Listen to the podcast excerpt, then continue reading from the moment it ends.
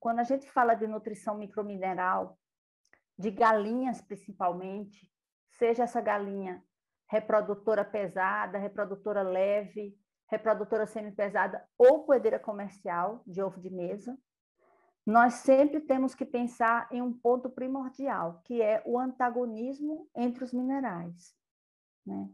A nutrição micromineral ela tem que focar muito nisso. Por quê? Porque quando a gente trabalha com as fontes tradicionais de minerais, além delas serem fontes com muito baixa biodisponibilidade, o, o próprio sistema né, de, de digestão, de absorção, ele, o animal enfrenta os processos naturais desses sistemas.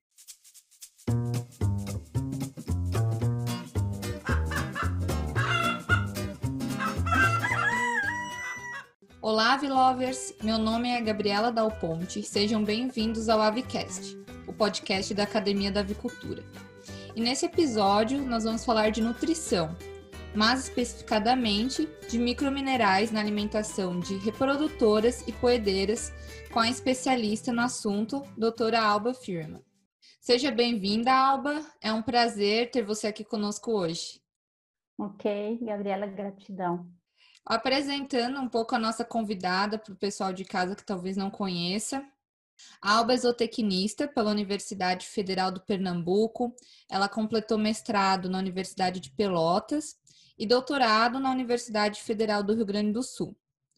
Alba tem mais de 25 anos de experiência como nutricionista na indústria, tanto de aves e suínos. E desde 2012, ela está gerenciando as pesquisas com minerais na Zimpro, tanto em instituições brasileiras como latino-americanas. Além disso, ela também presta serviço técnico e assistência a clientes da América Latina. Bem, começando a falar do nosso nosso tópico hoje.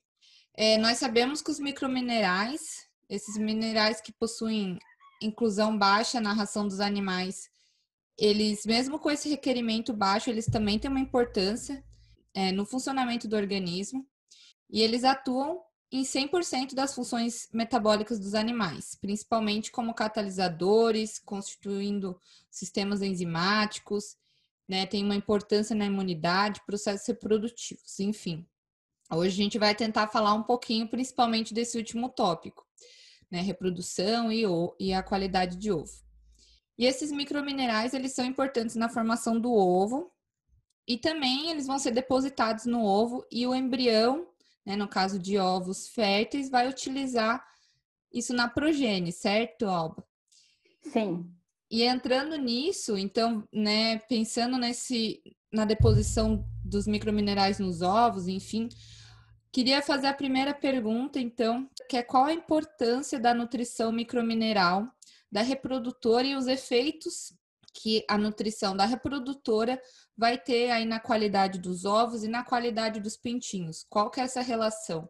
A, a nutrição da reprodutora, para mim, ela, eu sempre falo isso para os diretores de empresa, para todo mundo. É, a nutrição da reprodutora é como se fosse a joia da coroa de uma empresa. Tudo que você investe na nutrição de uma reprodutora, a resposta, tanto na progênie como resultado de, de abatedouro, é muito contundente. Então, é, a relação essa da, da, nutrição da reprodutora, seja de macro ou micro ingrediente, micronutriente, é, é muito forte com as respostas da progênie. Esse é um, ela transfere tudo que ela consome, né, boa parte do que ela consome para esse ovo, e a qualidade do pintinho vai depender fundamentalmente de como você faz a nutrição dessa reprodutora, principalmente quando a gente fala de microelemento, né, vitamina e mineral. Sim, claro.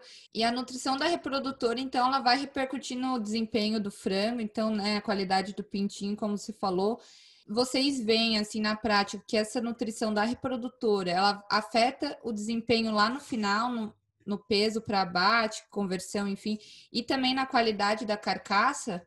Exatamente. É, nós fizemos alguns experimentos, alguns trabalhos já foram, inclusive, publicados, né? Mostrando como a nutrição da reprodutora afeta a qualidade do pintinho, mas não só isso.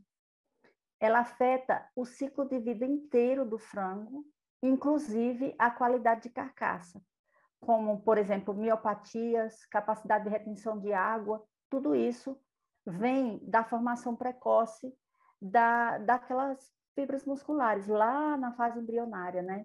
Então, aqueles nutrientes que estão nutrindo aquela fibra, porque o pintinho, quando ele vai sendo gerado ali dentro do ovo, é, a genética já codificou ele, né, para dizer quantas fibras musculares ele vai ter no, no peito, por exemplo, como é que ele vai se desenvolver, se ele é um pintinho de carne, se ele é um pintinho de, de postura, enfim. É, aquilo tudo já está codificado no DNA daquele pintinho. Então, a, a, a, formação disso depende daqueles nutrientes que a, que a mãe consome, né? Então, isso aqui é uma coisa muito importante da gente ter essa visão holística de quando começa realmente a nutrição de um frango. Perfeito. Sim, é muito importante essa, porque durante o desenvolvimento embrionário, o pintinho só, né, todos os nutrientes foram que a mãe depositou naquele processo de formação do ovo, então realmente é de, de muita importância. E você, você vê assim, ou você poderia elencar para gente quais microminerais que você acredita que tem mais importância nesse momento para a qualidade do pintinho? É, a gente, a nossa recomendação a partir dos experimentos que a gente fez e assim veio de uma forma bem progressiva. Eu vou falar de vários estudos feitos desde que a gente começou a publicar é, em 2013 por aí.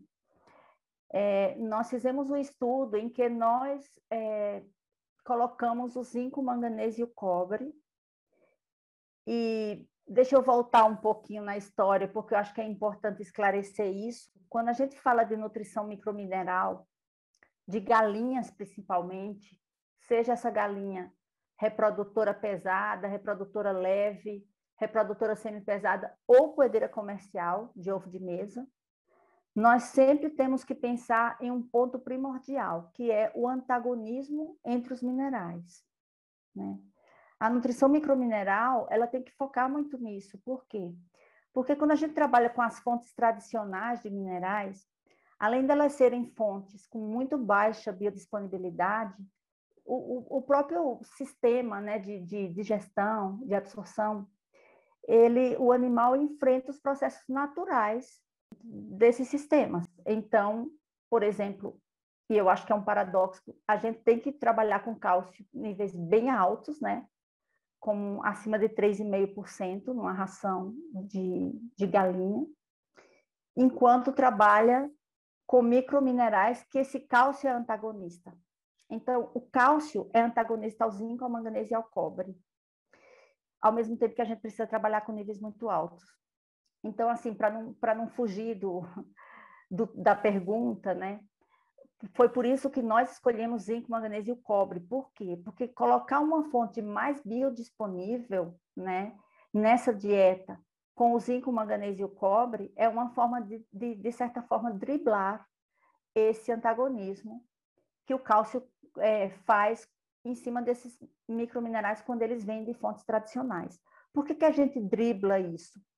Porque a forma de absorção desses minerais que a gente está oferecendo agora, é, mais biodisponíveis, eles só são biodisponíveis, melhor biodisponíveis do que os outros, porque eles são melhor absorvidos. Eles são absorvidos, o organismo não reconhece esses minerais como é, minerais. O organismo absorve esses minerais como aminoácido, que é a molécula que ele está ligado, né? Ele tem uma relação de um para um com, com um aminoácido. Então, o organismo está absorvendo aquele aminoácido e junto ele está levando o mineral.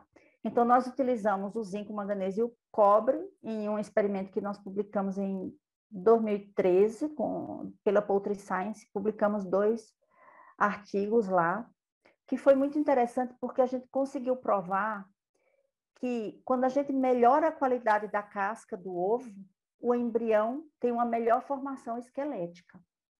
Então, o embrião consegue formar melhor o seu esqueleto através da melhora da qualidade da casca do ovo. E a gente conseguiu publicar isso e a gente conseguiu, inclusive, mostrar que um embrião cuja mãe consumiu o zinco, manganês e o cobre como aminoácido em sua dieta, ele tinha muito mais é, condição de sustentar o corpo, né? Aquele corpo que vai ser desenvolvido depois da, da, da eclosão, né? Do que um pintinho cuja mãe consumiu minerais, é, microminerais tradicionais, né? Que, a gente chama erradamente de inorgânico. Eu acho horrível esse termo, mas é o que o mercado consolidou de chamar, né? Então, é, as pessoas dizem mineral inorgânico. Se é inorgânico, se é mineral, já, já vai ser inorgânico, né? Mas é isso. Então, nós, como, nós começamos com o zinco, o manganês e o cobre nesse experimento.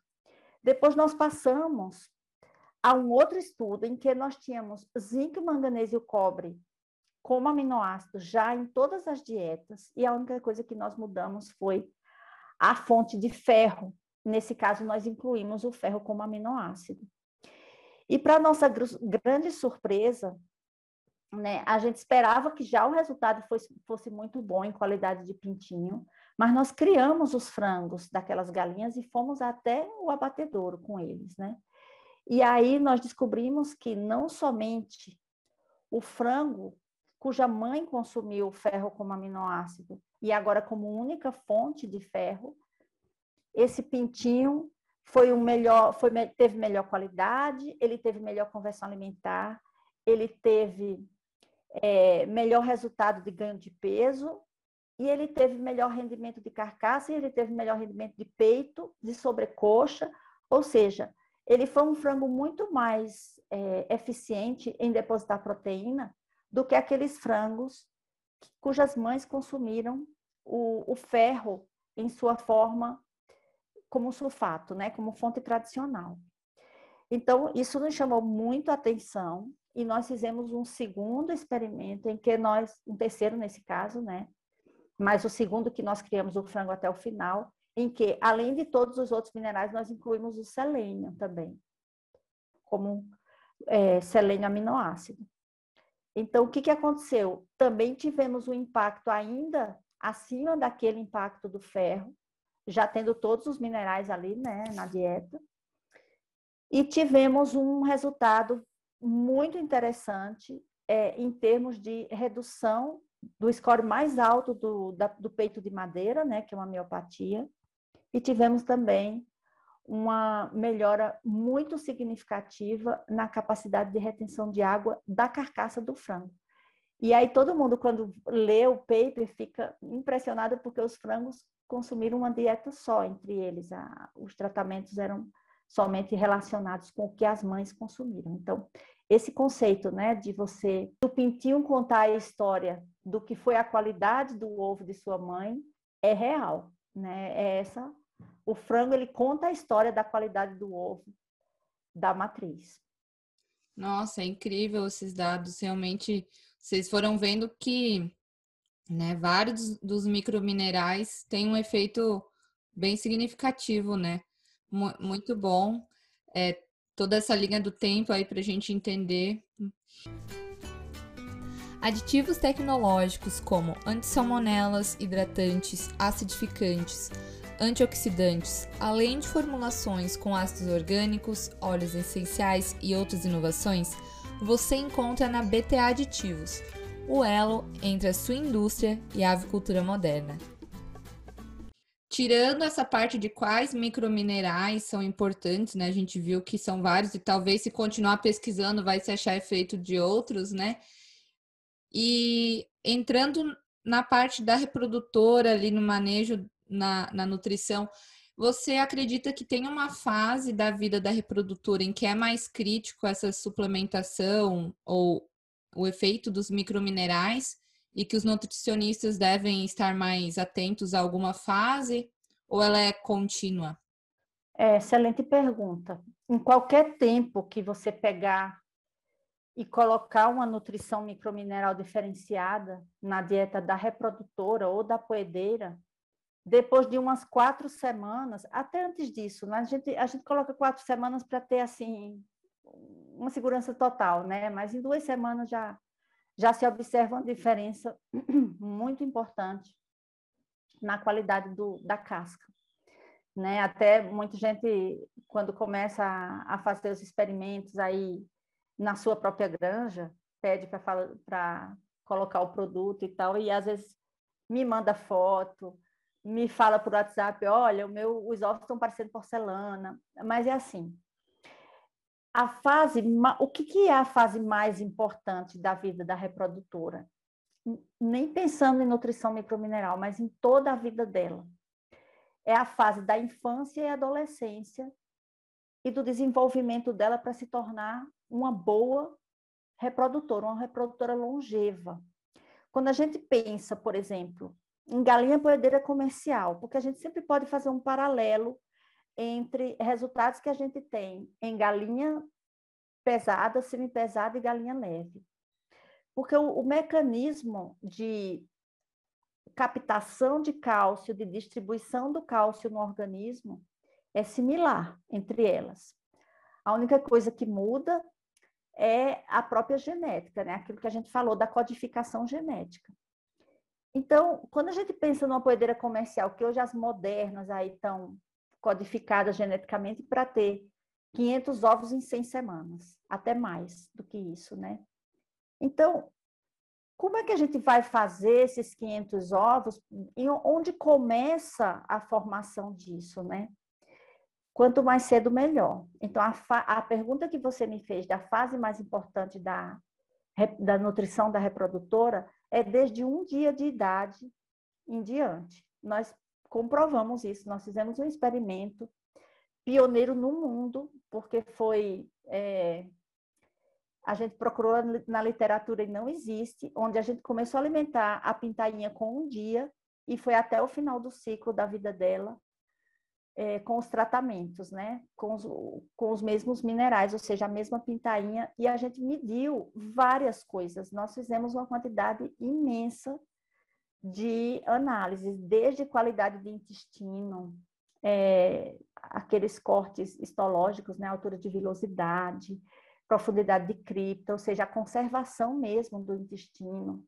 É, nós fizemos várias medidas de é, sistema imune, resposta imune, enfim. Muitas mesmo, desde que elas eram bebês, ou seja, desde um dia até o final do ciclo.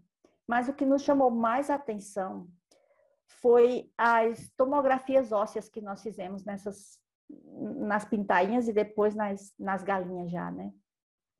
Quando elas consumiram o, o zinco, o manganês e o cobre desde um dia de idade, e a partir da fase produtiva, além desses, nós incluímos o ferro.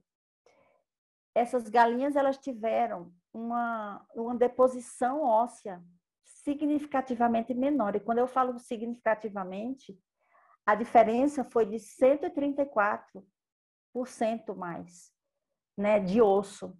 Isso lido pelo sistema de, de radiodensitometria, né? Se faz a, a tomografia óssea e o próprio aparelho gera um número aí de massa óssea. Então, foi assim, é, um resultado que, que nós, claro, a gente esperava que fosse um resultado muito impactante, mas foi um resultado assim, mais que impactante. Isso se traduziu em qualidade de casca, e se traduziu até o final da vida em qualidade de casca. E hoje, quando a gente fala em qualidade de casca de ovo, é muito diferente do que a gente falava no passado de qualidade de casca de ovo, né? Hoje a gente tem outros parâmetros que são medidos de qualidade de casca de ovo. Então, é, realmente, a gente recomenda que se olhe para a pintainha de um dia e se pense, eu preciso fazer um esqueleto perfeito nessa galinha, né, nessa pintainha, que vai ser a galinha, porque até cinco semanas ela desenvolve o esqueleto cortical. A partir dali, ela começa já a fazer o seu, o seu desenvolvimento da maturidade sexual, né? ela vai saindo da infância para a adolescência. Ao mesmo tempo, vão se criando as trabéculas ósseas e também, ao mesmo tempo, vão se produzindo através das trabéculas os novos ossos medulares, né? Os ossos medulares que são o, osso medular é a reserva lábio que a gente vai ter lá no final da vida, né, para remover e colocar como casca de ovo. Agora, se a gente não tem essa reserva lábil, né? Essas galinhas aí que eu falei, poedeiras comerciais de, de, de 100 semanas, colocando 500 ovos ali, como que elas vão fazer esse ovo? Muitas terminam, muitas mesmo, terminam a vida com a quilha fraturada, né? Com fadiga de gaiola. Por quê? Porque já não tem mais massa óssea, mas precisa botar ali para a casca do ovo. Então, por isso que é tão importante a gente formar o esqueleto quando elas são pequenininhas, né? Quando elas são crianças, assim.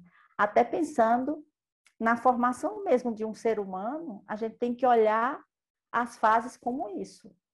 Então, vocês viram que vocês suplementando, né, com, com minerais, né, que o pessoal chama de orgânicos, os minerais complexados com aminoácidos, vocês já viram desde o início um esqueleto mais maduro ou mais robusto, com maior deposição. Exato.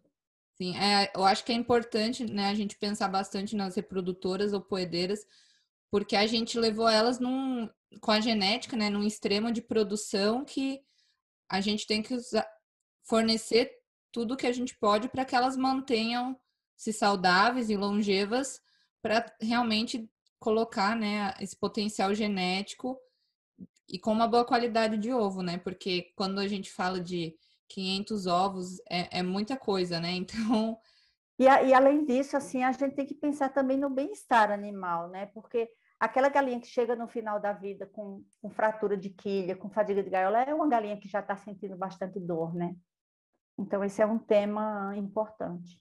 Sim, e, é, e é um, um, caso crônico, né? Com certeza também não é, digamos que de um dia para o outro que ela está com aquele sofrimento. Então, realmente é, é um fator que a gente tem que pensar que a nutrição pode auxiliar aí, né, na, no bem-estar também. Incrível isso.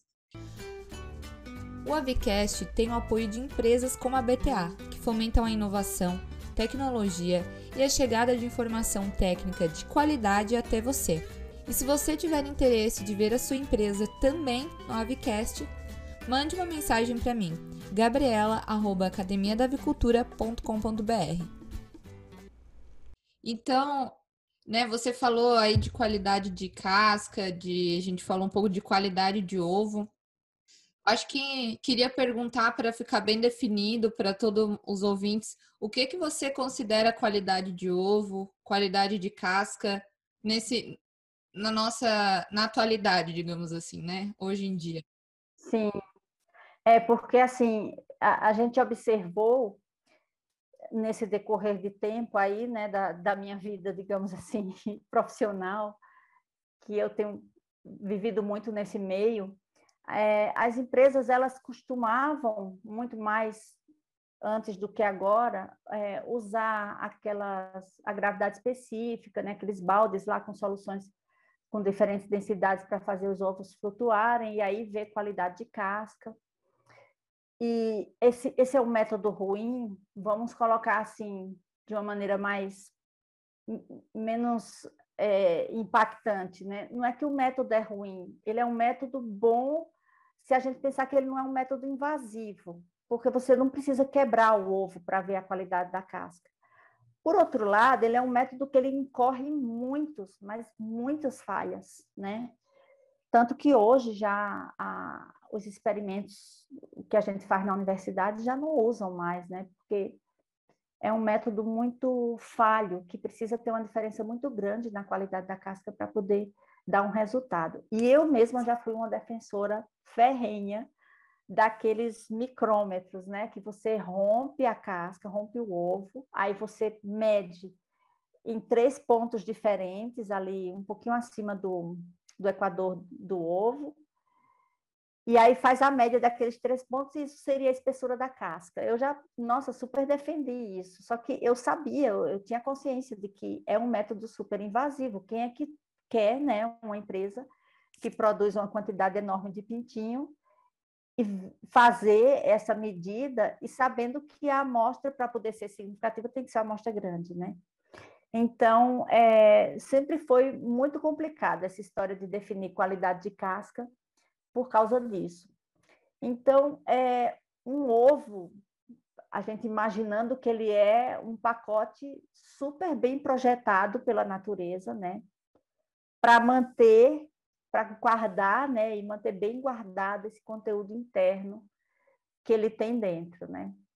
Então, o, no caso da reprodutora, o que, que, é um bom ovo, né? Um ovo de, de qualidade? Ele precisa ter um conteúdo interno com nutrientes suficientes para desenvolver o embrião e mais que tudo, e aí a gente vai já, já tocar no ponto assim primordial. Ele tem que formar a casca, a ultraestrutura da casca de maneira que ela que quando o embrião vem a eclodir, ele se torne um frango com excelente desempenho e qualidade de carcaça. E a gente hoje a gente sabe muito que a ultraestrutura da casca é quem leva a tudo isso, inclusive no ovo de mesa, né? Porque quando você pega um ovo de mesa com a outra estrutura de casca mal formada e você pode chegar na sua casa, abrir a geladeira, pegar um ovo e colocar em cima da luz do seu celular, ou seja, em cima de um foco direto, você vai ver umas manchinhas translucentes nele. Então, quanto maiores aquelas manchinhas translucentes, mais mal formada foi a, a ultraestrutura da casca. O que é essa ultraestrutura? São as membranas internas, né? interna e externa da casca. Então, a galinha forma como se fosse uma base, como se fosse. Quando a gente vai fazer um piso concretado, que a gente coloca aquela trama de aço, a galinha faz isso, ela, coloca, ela faz aquela membrana toda tramada ali, né? Como se fosse um crochê, um tricô. E em cima desses pontos que ela tramou, ela vai colocar como se fossem bolinhas, como se fossem pontinhos de marcação onde vão crescer ali aqueles pontos que a gente chama de é, é, é, camada mamilar, ou cone mamilar. Então, cada pontinho daquele vai crescer um cone mamilar. E aí, quando a gente olha para aquele monte de pontinhos, a gente sabe que quanto mais pontinhos e mais juntinhos eles estiverem, melhor formada vai ser a outra estrutura da casca.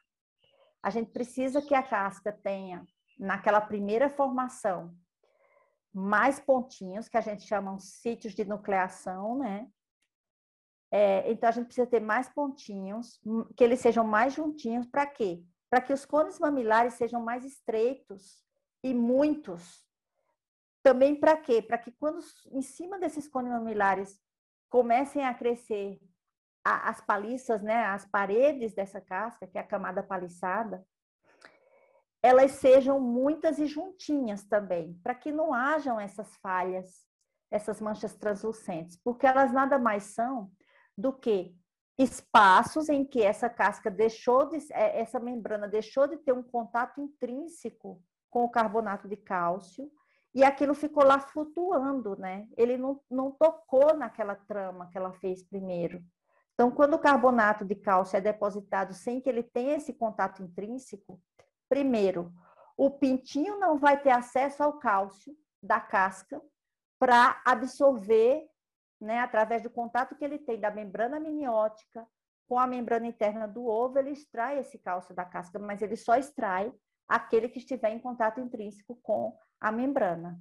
Então, é por isso que é tão importante essa primeira formação desses pontos de nucleação, né? E aí, é, para um ovo ter essa, essa qualidade, ele precisa não, ele ter menos possíveis essas manchinhas translucentes, que elas são o quê? A água que está que tá sendo capilarizada através do albúmen, o albúmen encontra essas falhas e aquela água ela vai subindo por esses por capilaridade e ela chega na superfície da casca e forma aquelas manchas. Então aquelas manchas, se a gente falar assim, em termos do pintinho, quais são os prejuízos? O pintinho deixa de absorver o cálcio necessário para formar o esqueleto em cada ponto daquele. Segundo, o ovo vai ter uma maior atividade de água na superfície da casca.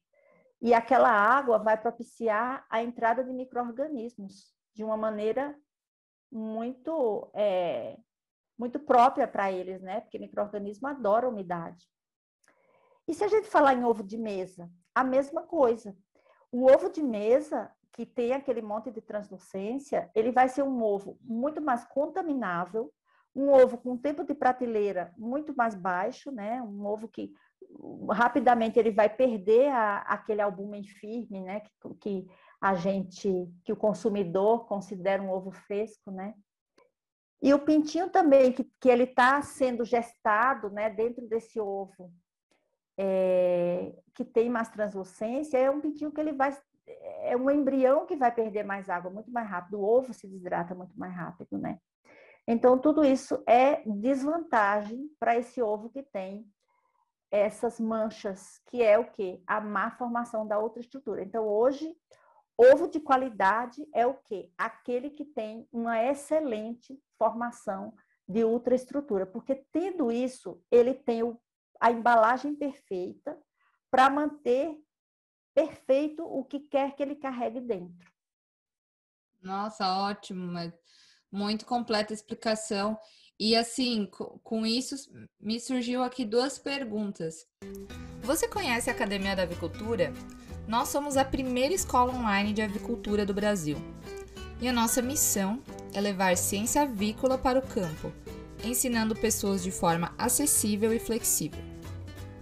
Por isso, nossos cursos online são assíncronos, ou seja, você vai poder adaptar os cursos na sua rotina, não o contrário. E todos possuem certificação. Dê uma olhadinha no nosso site, nós temos cursos nas diversas áreas da avicultura e todos ministrados por profissionais experientes e qualificados.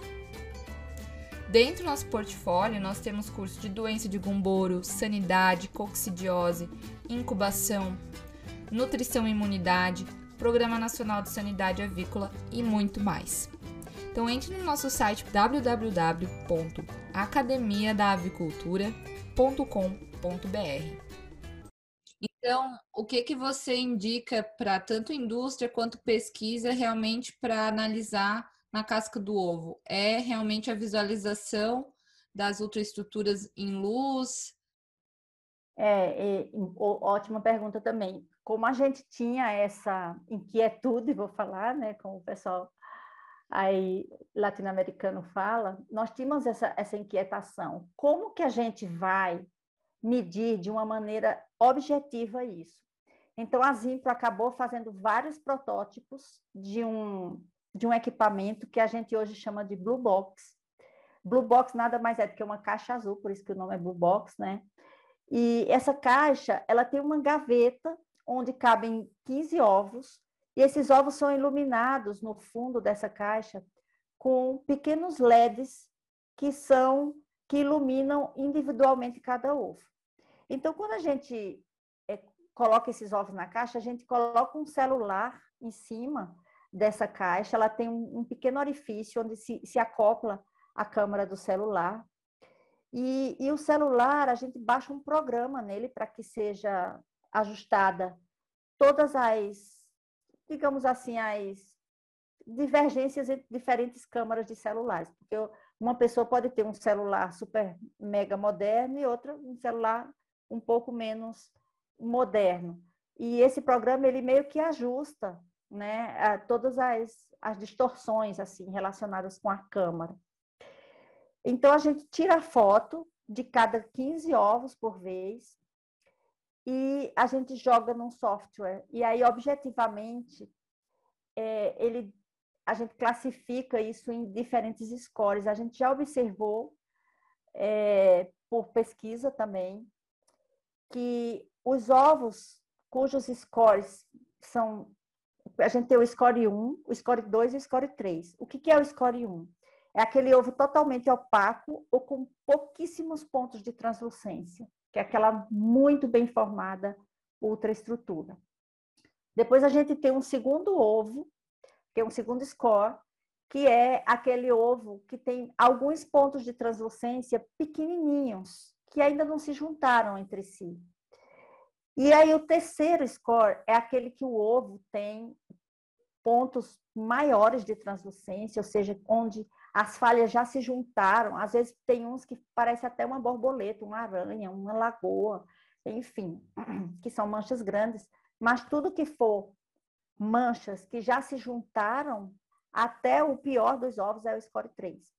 Então, para a gente facilitar, a gente só tem três scores. E aí, é, a gente faz essa leitura, a gente classifica os ovos, e nós já fizemos, sei lá, agora, nesse momento, a Caixa já deve ter, ter lido mais de 25 mil ovos, né? Aqui em todo o Brasil, nos clientes que a gente tem é, feito amostragem. E na América Latina também. Mas a gente observou também que quando a gente incuba por diferentes scores de translucência, o pintinho do score 3 ele nasce muito menos, mas muito menos mesmo. Então, é, o que, que a gente quer? A gente quer reduzir né, esse ovo em score 3. E, e a gente observou também que, que a gente trabalhando com uma boa nutrição micromineral, a gente reduz significativamente esse ovo no score 3.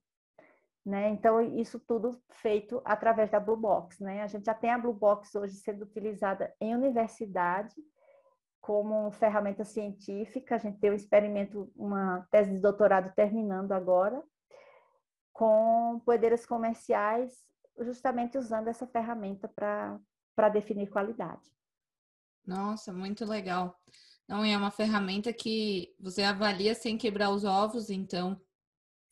Exato, ela não é, não é invasiva, né? Você pode, inclusive, quando a gente faz em incubadoras, incubatórios, a gente faz a leitura e já devolve os ovos, eles são fumegados novamente e podem ser utilizados. É, é muito bom também para pesquisa, porque a gente não tem né, uma quantidade imensa de ovos. Você já está com as galinhas também em galpão, em universidade. Então, realmente, facilita muito. E vocês têm notado, para essa qualidade de ovo, que alguns microminerais são mais importantes que outros? É, nós trabalhamos, por que, que a gente trabalha com o zinco, o manganês e o cobre, voltando nessa história, né?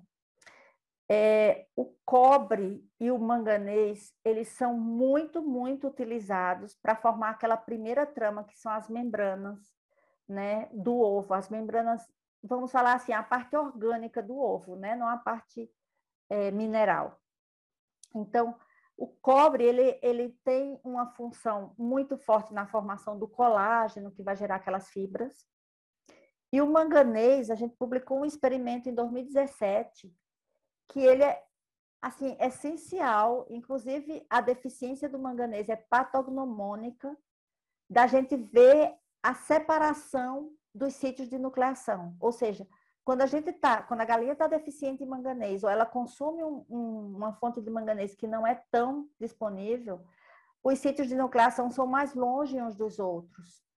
E aí os, os cones mamilares, eles são mais largos e mais profundos, que é o que a gente não quer. A gente quer cones mamilares mais estreitos, quanto mais estreitos melhor, e mais rasos, para que as paliças sejam mais profundas.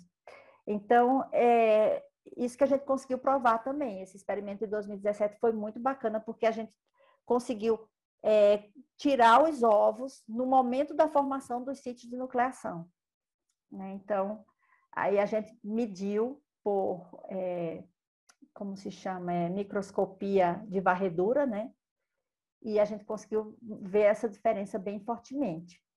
E o zinco, o zinco, além dele estar envolvido com quase tudo no organismo da gente, né?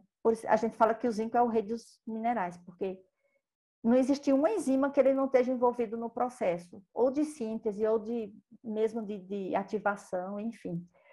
O zinco é muito atuante, mas pensando na formação da casca, o zinco, ele primeiro é cofator da anidrase carbônica, ele transfere né, o cálcio de, do sangue para dentro da, da câmara da casca. Isso daí já é uma coisa, uma função altamente importante do zinco. Mas ele também está na fosfatase alcalina, que está ali na fase de remoção, né, do, do, de ressorção que a gente fala, né, daquele cálcio que está lá no osso, né, na, na diáfise proximal, removendo daquele osso medular o cálcio, a reserva lábio para fazer casca. Então, enfim, o, o zinco está muito envolvido também. Por isso que esses três são tão. É, a gente sempre recomenda os três. Agora, ultimamente, como a gente fez experimento incluindo o ferro e a gente comparou tendo ou não o ferro, o ferro ele tem se desempenhado assim é, de uma a gente a gente colocava o ferro nas dietas porque a gente sabia que ele era muito eficiente em melhorar a uniformidade da cor da casca, das cascas marrons, né? Mas por quê? Porque ele participa da síntese da protoporfirina, que é o pigmento da casca. Então, muitos mercados não aceitam de ovo de mesa, não aceitam que você venda uma caixinha com um ovo de cada cor. Eles querem que os ovos sejam uniformemente marrons. Então, a gente tinha o ferro ali mais por essa questão, porque a gente, além de intensificar o marrom, com a presença do ferroaminoácido, a gente é, reduz significativamente o número de ovos que a gente chama de pálidos, né? Mas a gente observou também que a presença do ferro durante a fase produtiva, ele não fazia só isso. As diferenças que nós tivemos de radiodensidade óssea em presença do ferro foram muito fortes. E a gente sabe que o ferro tem uma função importante na formação de osteoclastos né, no, no osso. Então, é, isso é uma coisa que precisa se aprofundar muito mais, mas a gente, o programa que a gente recomenda mínimo é ter zinco, manganês, cobre e ferro nas dietas, pelo menos nas dietas de produção. E nas dietas iniciais, zinco, manganês e cobre. Perfeito. Não, ótimo. E provavelmente aí vamos acompanhando as próximas pesquisas que para a gente saber se outros, né, se selênio, enfim, vai vindo também com essa é, necessidade, mostrando o seu efeito. Então, eu acho que, nossa, a maioria das minhas perguntas foram respondidas, mas eu não sei se, se fica essa por último para a gente fechar esse tema. Né? Qual o ponto mais importante a ser lembrado quando se pensa em nutrição micromineral de galinhas poedeiras? Tem alguma coisa que você ainda não citou, pensando realmente nas poedeiras comerciais? Não, eu acho que não tem nada que eu não tenha citado, mas é, eu queria reforçar é, uma coisa que eu talvez não tenha comentado, que é, voltando na história do antagonismo, entre minerais, a gente sempre pensa na dieta, né, Gabriela? A gente pensa assim, ah, é, sei lá, eu tenho, eu vou estar tá colocando um nível alto de cálcio, e daí é, o cálcio vai, vai antagonizar o zinco, manganês e o cobre, então eu tenho que trabalhar com uma fonte melhor de zinco, manganês e cobre para driblar esse antagonismo, ou também existem outros antagonismos que são importantes na, na nutrição de galinhas em geral, que é o do zinco contra o cobre e vice-versa, cobre zinco, porque eles usam a mesma proteína de armazenamento dentro do enterócito, né, para se depositar. Então, é, quando você tem, por exemplo, muitas, muitas empresas usam o cobre, como o sulfato de cobre, como um elemento que seja coadjuvante ao promotor de crescimento e usam níveis, níveis altos. Então, eles estão promovendo uma redução do armazenamento do zinco nas células intestinais, né? Como um exemplo, assim. O ferro e o manganês também é outro antagonismo clássico, né, que a gente vê na nutrição de galinhas, porque quando você pega dietas que contenham, e, e sempre contém, né, ferro em nível muito alto, porque o ferro ele é ele entra na dieta das, das galinhas que não tem é, farinha de origem animal, né, através do fosfato bicálcico, fosfato monocálcico, eles são altamente contaminados com um ferro residual que nem é disponível para as galinhas, mas está ali. Que você faz a, a, análise lá no fosfato bicálcico, você acha entre 6 mil e 18 mil ppm de ferro. Só que ele está ali só é, como contaminante. Ele não tem quase nenhuma função nutricional e ele, ademais, atrapalha o manganês. Né? Então, esse é outro antagonismo importante que se tem. E pensando na função do manganês tão importante na outra estrutura da casca, né? Então, por isso que também o manganês é, é primordial que se coloque nas dietas delas. Mas aí a gente fala só de dieta, né? Mas quando a gente pensa em água de bebida, aí a coisa toma uma proporção muito maior. Por quê? Porque a água de bebida, a galinha vai estar consumindo duas vezes e meia até três vezes mais do que o que ela consome em alimento.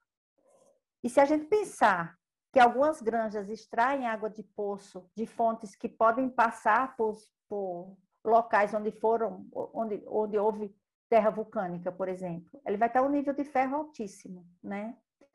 Muitas galinhas são criadas na, em, em regiões de costa, né? Então, quando a gente dosa, faz uma análise fisicoquímica da água, o sódio é altíssimo. Essas galinhas quase bebem água salgada, coitadas. E aí também vem o antagonismo com, com o cálcio. Então, assim, tem muita coisa que vem pela água que ninguém se dá conta. Então, é muito importante que o produtor ele conheça profundamente a qualidade dessa água que ele está dando para as galinhas. Porque aí ele vai entender o que está acontecendo com a qualidade da casca. Porque muita gente fala, ah, Alba, eu faço de tudo para ter um ovo marrom na, naquela granja. Eu tenho até nas outras, mas aquela granja ela me dá muito ovo pálido. Aí quando tu vai ver, aquela granja tem água com manganês altíssimo, o ferro não é absorvido, enfim. Tem essas coisas que acontecem. Então, é só manipular o premix mineral, né? O premix micromineral. Colocar fontes mais biodisponíveis de forma que você consiga driblar esse tipo de antagonismo. É, esse é um ponto que eu acho que a gente não tinha falado. Isso, a gente recebeu uma pergunta de um seguidor que ele perguntou como chegar na melhor quantidade de incremento semanal, que acredito que é realmente né, a quantidade de ração, é, em aves acima ou abaixo do peso, que estão em fase de reprodução. Então, entendo provavelmente reprodutoras pesadas aqui. Pesadas, é. Mas, independente, se ela for uma reprodutora pesada, semi-pesada ou leve, esse problema é um problema assim que ele traz de onde? Da infância e da adolescência dessas galinhas.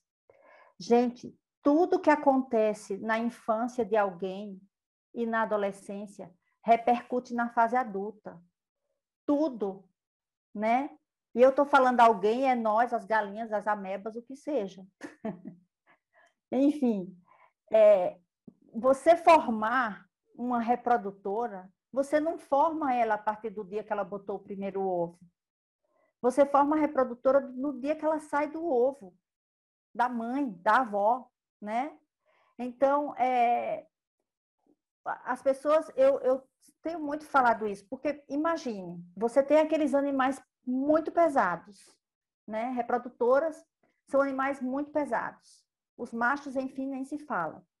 Aí você vai querer definir a quantidade de alimento, os incrementos ou as reduções de alimento durante a fase reprodutiva qual era o correto da gente fazer, se a gente for pensar nisso, de uma maneira não prática, de uma maneira teórica?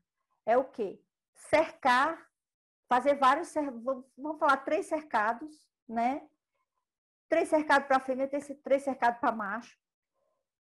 Ou, bom, estava em reprodução, podendo botar todo mundo junto, mas aí o peso do macho vai estar tá sendo contado também. E nós vamos pegar os leves botar no cercado, os, os medianos botar no outro cercado e os pesados botar no outro cercado. Mas por que, que ninguém faz isso na fase reprodutiva? Primeiro, porque para a gente fazer esse tipo de coisa e adequar o consumo de alimento, da ração que a gente está dando, a quantidade para cada um desses indivíduos, ou seja, no cercado que tinha as mais magrinhas, a gente ia dar uma, uma gramagem maior do alimento.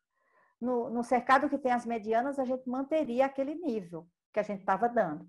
E nos que estão mais nos, nos animais mais pesados, a gente reduziria, sei lá, 5 gramas de alimento, né? Porque a reprodutora, a gente sabe bem que o nutriente mais limitante delas é a energia, né? Então, essas galinhas, elas precisam ter energia para manter essa energia para produção e energia também para uma coisa que também não se pensa muito, para fazer a homeostase corporal. Então, se ela está passando por uma temperatura alta, ou mesmo por um frio, ela precisa adequar aquela temperatura usando o quê? Energia. Né? Então, é, não se faz isso na produção. O que a gente costuma fazer na produção é pegar a amostragem de diferentes pesos de galinhas, né? E aí a gente define um consumo para todo mundo. E o que, que acontece se a gente vem da infância e da adolescência dessas galinhas fora da curva de peso, né? Se a gente vem com uma desuniformidade muito grande, ou seja, a gente coloca os pesos daquelas galinhas que estavam em, em cria e recria no gráfico de peso e compara com a curva da, da genética e aquilo fica um eletrocardiograma. Triste, porque esse lote vai ser um lote mal produtivo, né? Ele vai ser um lote ruim na produção. Então, eu sempre falo que produção não é o lugar de você definir as quantidades. Produção, você já tem que chegar com o lote pronto, bem uniforme, e jogar ali. Né? O que vai acontecer quando a gente tenta igualar peso na produção é, dessa maneira, né? quando a gente chega com, ele, com ela desuniforme, é que a gente usa um nível de energia que vai atender a uma camada daquela população. Só que uma população vai ficar muito magra, né? E vai ter pouca gordura dentro do abdômen, que a galinha moderna hoje, ela precisa ter uma reserva graxa lá dentro do abdômen. Para quê? Para que ela consiga produzir e ela não perca pena também, porque hoje o maior problema da indústria é o empenamento dessas galinhas, né? Então, é, uma parte dessa população que chega desuniforme vai ficar magra, não tem reserva de gordura e, consequentemente, ela vai ter uma perda muito maior das penas, porque os folículos da, da pena não se regeneram quando cai, aí ele meio que cicatriza e não forma uma pena nova. E aí, outra parcela da população vai ficar com seu peso normal, porque é o que a gente está atendendo com a nutrição, e a outra parcela da população vai ficar bem pesada, muito mais pesada do que deveria, né? Que também prejudica a reprodução. Então, eu, não sei se eu cheguei a responder a pergunta da pessoa que fez, mas é isso, é isso. A definição disso tem que vir desde da pintainha. Não deixar, é, não deixar para fazer isso na fase adulta, porque olha a gente, quando a gente traz problema de infância e adolescência, a gente precisa de terapeuta, né? Quando a gente cresce. Exatamente. E a gente trabalhar com média, né? Por exemplo, se a gente fazer o incremento na média. É. O meu professor Alex Maiorca da, da UFPR, ele sempre fala: se tu dá um tiro num porco na orelha direita e outro na orelha esquerda, pela média você matou o porco. E então vai ter o né, vai ter os extremos, uma que vai tá, vai emagrecer mais ainda, outra vai engordar e alguém que vai ficar bem, né? Mas realmente o ideal é a gente não ter que ficar pensando em como manejar esse incremento, né? Vir antes, todo mundo uniforme bonitinho. Sim, exatamente. Que a uniformidade hoje nos lotes de qualquer galinha, né? Não importa se é reprodutora pesada ou poedeira ou reprodutora leve, semi-pesada, a uniformidade é tudo, né? Se a gente consegue uniformizá-las desde o início, depois tudo vai bem. Ótimo. Não, Alba, uma aula aqui, cada pergunta, cada explicação sua. E, e parabenizar pela sua didática também. Muito bom você fazendo comparações com crochê, com várias coisas. Facilita bastante. Com certeza o pessoal que está nos ouvindo em casa ou no trabalho, no carro, vai, vai gostar dessas comparações. E eu quero agradecer por, por todo o conhecimento que você veio compartilhar com a gente. Muito bom. Acredito que tanto eu como o pessoal que está nos ouvindo tem aprendido muito nessa nossa entrevista. E queria agradecer o tempo. Se você tiver algum recado para mandar para o pessoal, além da uniformidade, esse por último, que todo mundo tem que trabalhar. É, então, o recado, eu também gostaria de agradecer muito, Gabriela, pela, pelo espaço aí que vocês deram. É, foi muito legal. A gente começa falando, daqui a pouco a hora passa rapidinho, né? Sim. Mas é, o recado, eu acho que muito interessante é você focar um pouco em outras coisas que não se observa, como água, né? Nas, nas propriedades. A água é um elemento muito importante para a formação da casca também do ovo em geral, né? E, e é isso, focar é, no desenvolvimento dessa, dessa pintainha, porque eu sempre falo uma frase assim, que o osso da pintainha, o osso da galinha, é a casca do ovo. E essa casca vai ser o, ovo, o osso do embrião, vai ser o osso do frango. Então, imagine o embrião que ele não, ele sai da casca mal formado, ou seja, que o esqueleto dele não estava bem formado porque ele não teve acesso àquele cálcio. Então, o que, que vai acontecer? É, nessa, no, faltando um dia e meio para ele sair do ovo, ele já tem que estar tá com o esqueletozinho dele pronto, porque ele tem que ter aquele, aquele dente do bico, né, que ele pressiona contra a casca e ele sai para a vida, ele sai vencedor, né? Então, o pintinho que ele está mal formado do esqueleto, ele tem problema para sair da casca, porque, primeiro, a coluna não está bem formada. Ele, ele, você observa que ele fica com os jarretes vermelhos, de tanto que ele faz força para sair, né? Como se fosse a gente numa piscina com pouca água, tentando sair de dentro, né? Então, é, ele passa por isso, e não é só isso. Quando ele consegue sair, se ele for para o campo, como um pintinho merecido de crescer, né? Porque as indústrias eles pegam os pintinhos tipo 2 e não mandam para o campo. Mas se ele for considerado um pintinho que vai para o campo porque está faltando pintinho naquele momento, chega lá no campo, ele vai começar a botar aquele peitão que a genética define para ele, né? Da, que o DNA dele permite. E quando tu abre o pintinho, tu faz uma necrópsia com sete dias, já tem aquele peitão. Mas e a coluna que estava mal calcificada? Então ela começa a dobrar. E aí ela começa, o pintinho começa a, a formar uma, uma pressão ali na medula, uma compressão de medula, que depois ela pode evoluir simplesmente para uma manqueira, arrastando a perna para o resto da vida, ou pode evoluir para um BCO, né, que já é um, um processo infeccioso. Então, como vai ficar a carcaça de um frango que arrasta a perna o resto da vida? E de onde veio isso? Do ovo da mãe. Né? Então, assim, é, é, o recado que eu quero deixar é isso: pensem de maneira holística nessa criação, né? Não fiquem pensando que carcaça de frango só se estraga na hora do, do, da apanha e lá no processo do frigorífico, no atordoamento, não sei. Não, se estraga também. A gente consegue estragar muito, né? Com uma apanha mal feita, com um processo mal feito. Mas a carcaça do frango ela consegue ser estragada dentro do ovo da mãe. Começa ali o problema, né? Então, é, é para o pessoal pensar nisso, refletir nisso. É, concordo com você. Eu acho que todos nós temos que pensar é, mais aí sobre a formação do ovo, sobre como que o pintinho consegue aproveitar, enfim. É, mas muito obrigada, Alba. Obrigada por essa aula, por essa mensagem final. Eu agradeço. E eu queria agradecer todo mundo que está nos ouvindo também, convidá-los a ficarem, nos seguirem aqui no, no Avicast para ouvir os próximos episódios que estão por vir. Muito conhecimento. Obrigada a todos. Um abração, Gabriela. Abraço, Alba. Muito obrigada.